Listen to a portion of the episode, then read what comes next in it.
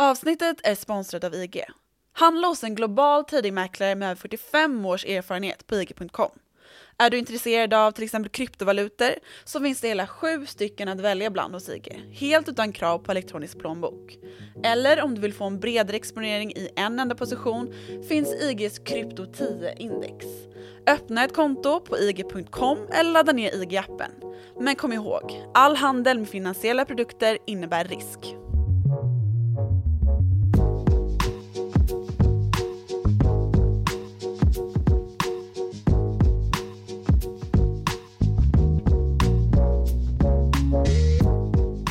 FNs klimatpanel IPCC slår i en lika omfattande som alarmerande rapport fast att vi är på väg att missa utsläppsmål som satts upp för att hindra allt extremare väder och en förödande höjning av havsnivån.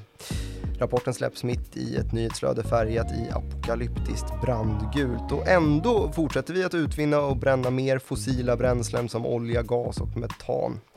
Det här är ett extra avsnitt av Follow the Money, en podcast om makt, storfinans och börsen av med mig, programledare Martin Nilsson och utrikesredaktören Joakim Rönning, där vi väl frågar oss vad ska vi göra och varför gör vi det inte?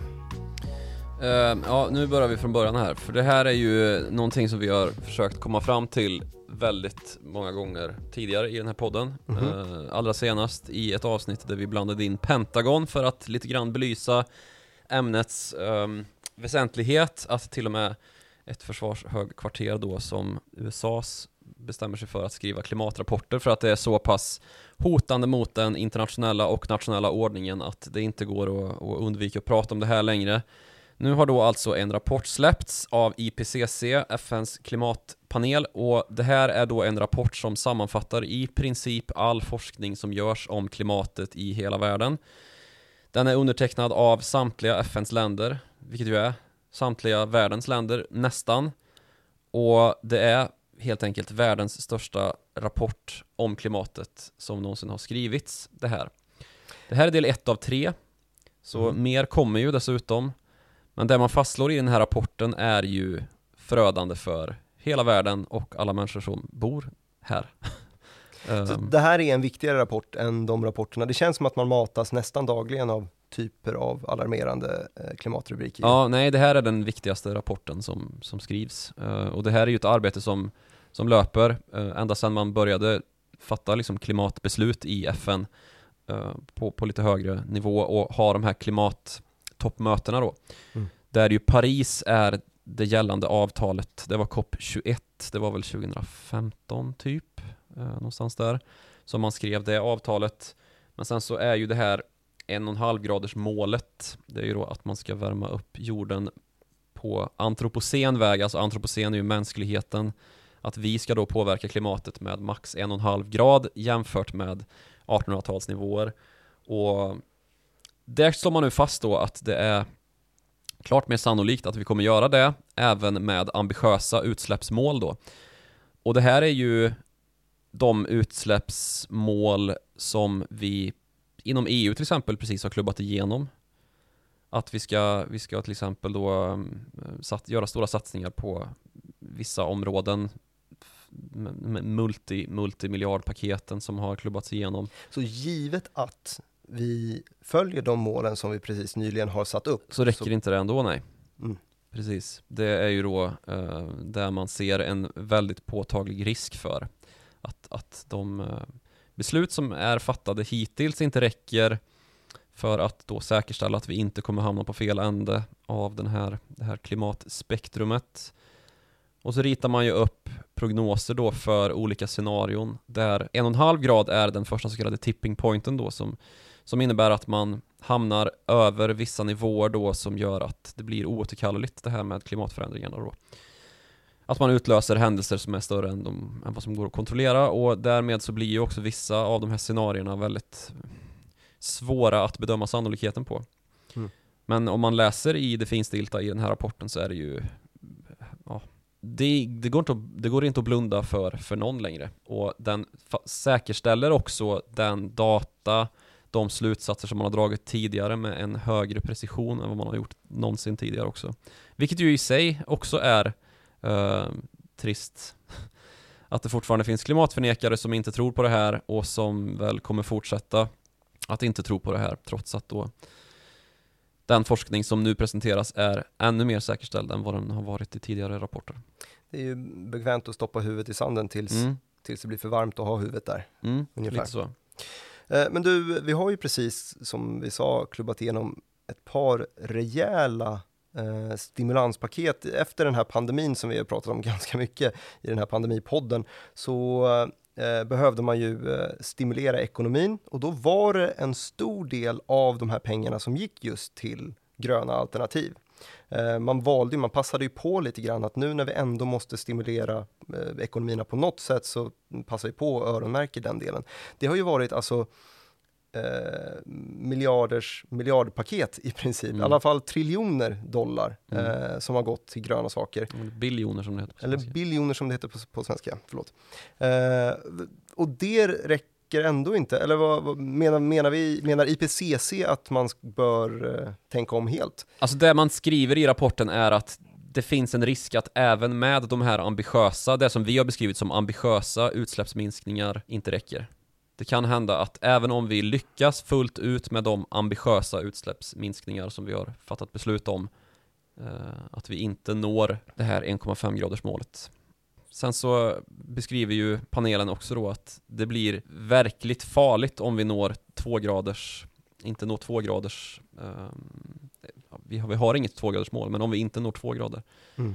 då blir det verkligt farligt. Och det behövs väldigt mycket och stora förändringar för att vi ska dels ha någon sorts sannolikhet att klara 1,5-gradersmålet, men också då att vi inte ska halka, halka ännu längre ut på eländeskalan och nå flera meter i havshöjning. Och det är ju, havshöjningen är ju vid sidan av extremvädret som ju är den mest påtagliga effekten vi ser hittills. Alltså med brandgula nyhetsrubriker så menar vi ju bilder på eh, ja, men det, det ser ju ut som att man är i, i helvetet när man Alltså när det svenska turister evakueras från olika grekiska och turkiska öar och det, det är brandinferno liksom.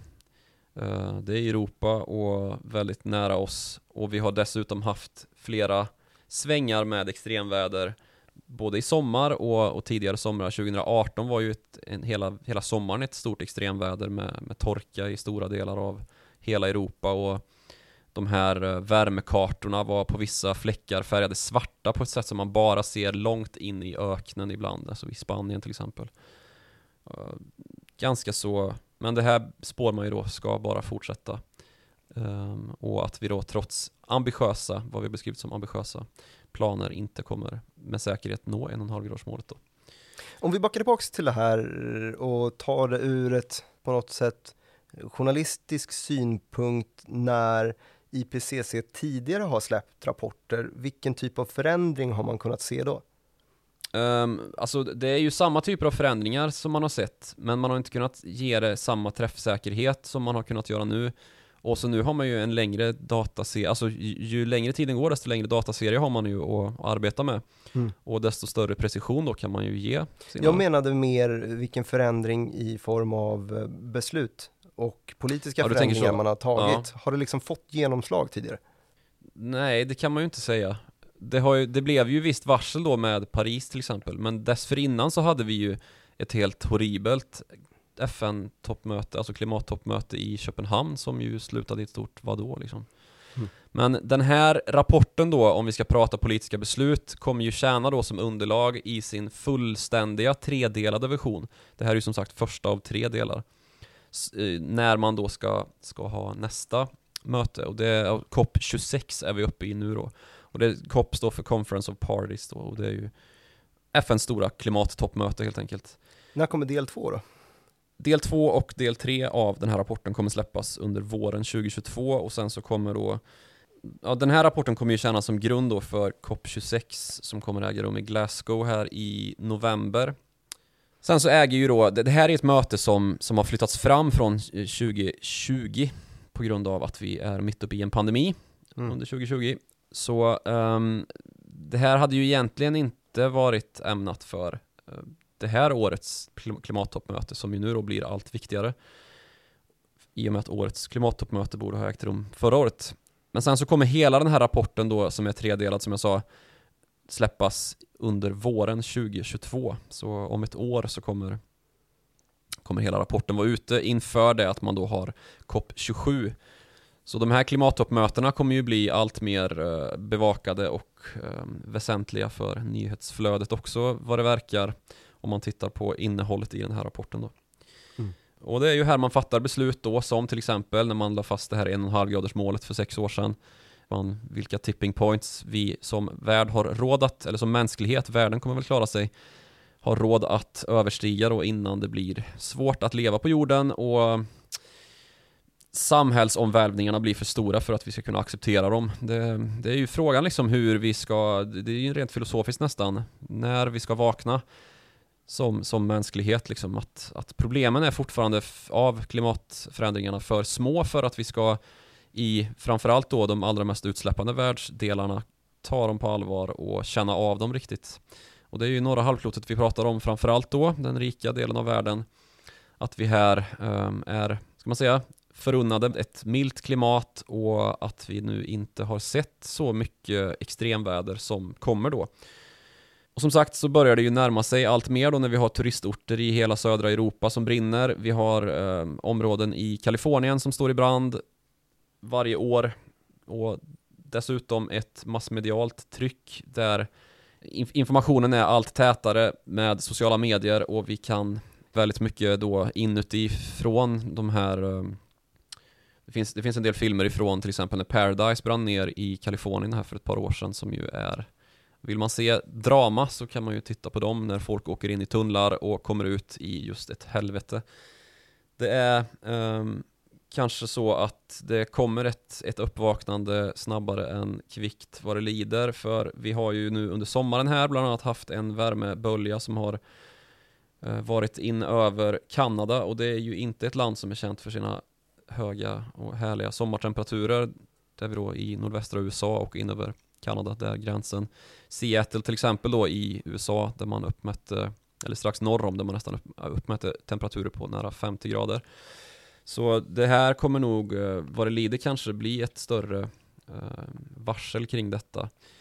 Den här senaste tidens väderhändelser finns inte med och omnämnda i rapporten. Däremot så finns värmeböljan över Sibirien under 2020 omnämnd och där drar man då slutsatsen att den hade inte skett om vi då inte hade haft en antropocen, alltså mänsklig påverkan på, på vädret. Och det är egentligen bara att titta på de här graferna över temperaturen eh, som ligger med i den här rapporten för att konstatera då att det är ju någonting vint här alltså, för det är ju en, en spik uppåt, vi som gillar att titta i grafer från 1960-talet och framåt. Och den blir bara rakare och rakare, alltså ett högre och högre K-värde om man har läst matte B. Mm. Så, ja. De målen som spikas fast här under eh, möte i Glasgow 2021 hösten är eh, ju ganska breda ändå. Du pratade ju till exempel tidigare, det som är allmänt känt är ju det här 1,5 graders målet. Men det som är intressant om man eh, är intresserad av börsen, finans, så är det ju de kanske lite mer mikropolitiska insatserna som kan röra bolagen upp och ner. Alltså till exempel om man skulle få åtstramningar på de bolagen som släpper ut mer eller att man skulle få subventioner eller bidrag till bolagen som eh, hjälper till att klimatforska eller hjälper klimatet på något sätt. Mm. Eh, vad har vi sett för, för insatser där tidigare och vad, vad tror du står för dörren? Alltså det har ju varit, det, nu på senare tid så har det ju bland annat funnits ett, uh, ett förslag som bollas i den amerikanska kongressen om att man ska straffskatta de som har bidragit mest till att skapa utsläpp då.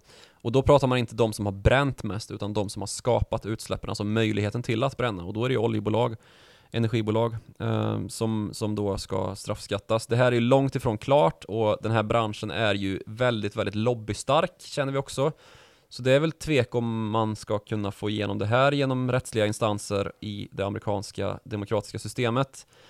Men det har ju uppenbarligen inte tagits i med tillräckligt mycket hårdhandskar för att det här har gått att genomföra.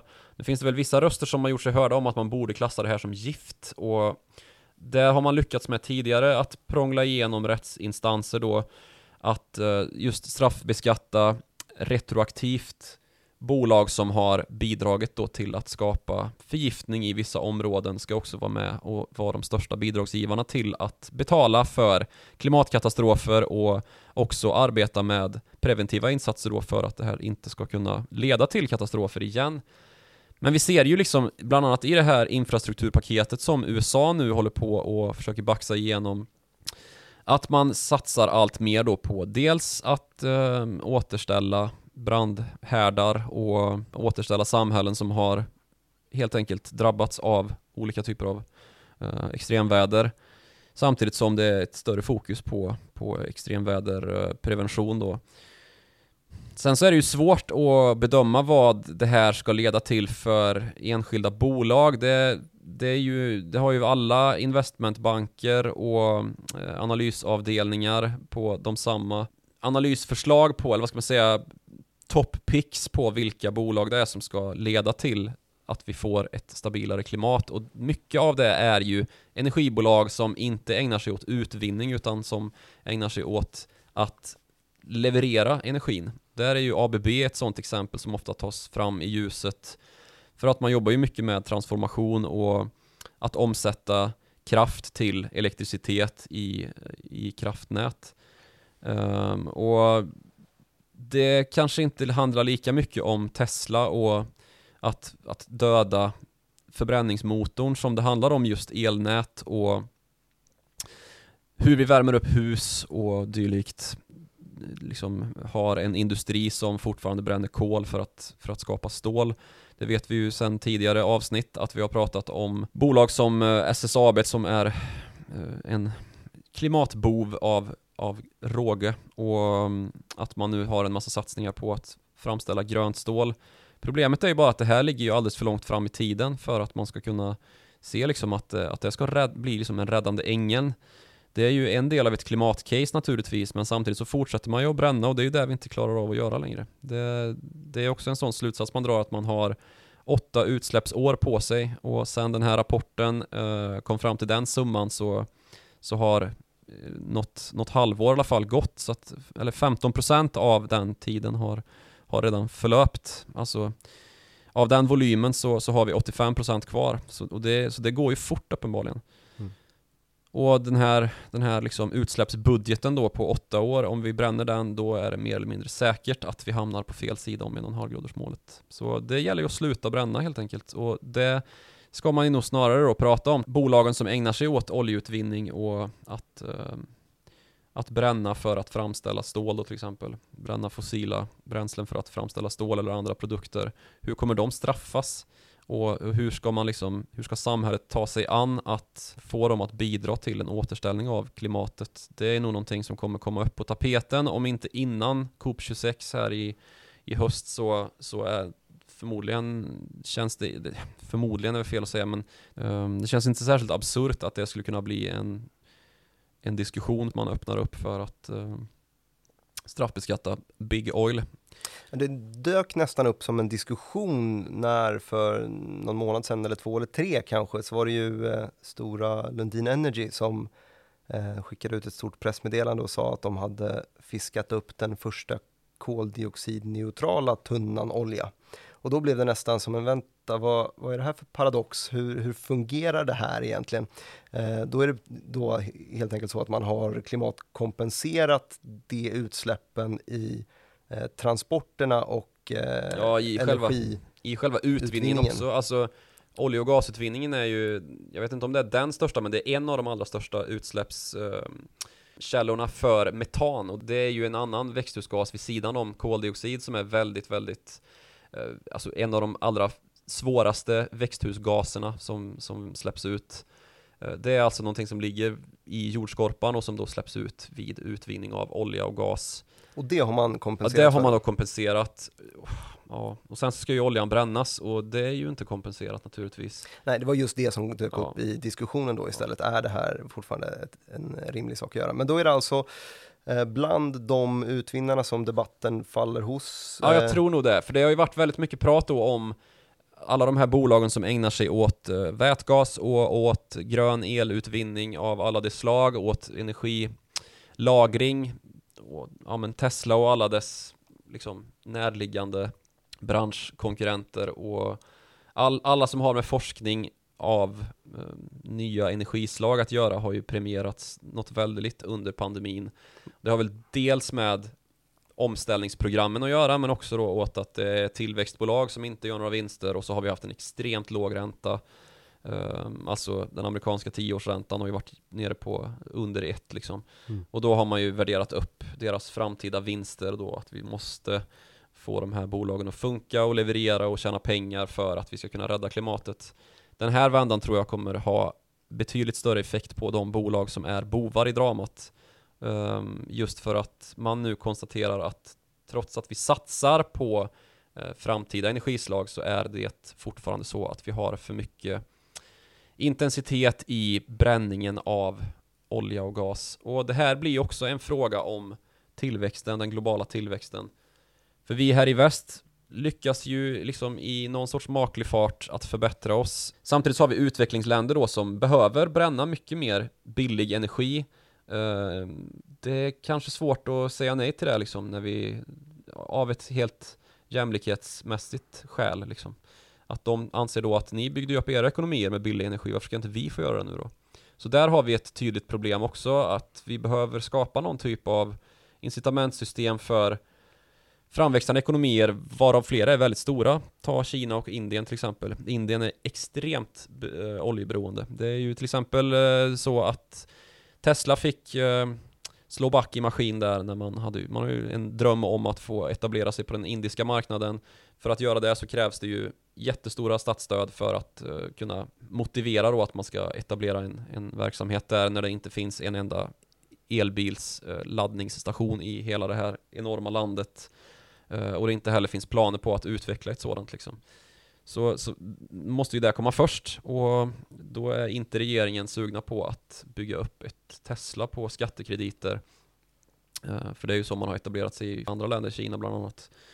Så det här är ju, ja, jag vet inte riktigt hur man ska nå en, nå en lösning men, men samma... varslet kommer ju öka i alla fall och, och jag tror att det kommer landa på, på de utvinnande och uh, brännande bolagen i större utsträckning än på framtida, framtid och utveckling som det har gjort hittills kanske. Man har testat moroten och nu så är det dags för piskan på något sätt. Ja, men kanske.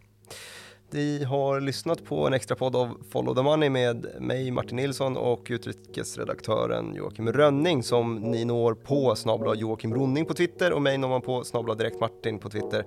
Oss båda når man på followthemoney.direkt.se. Hör gärna av er så hörs vi snart igen.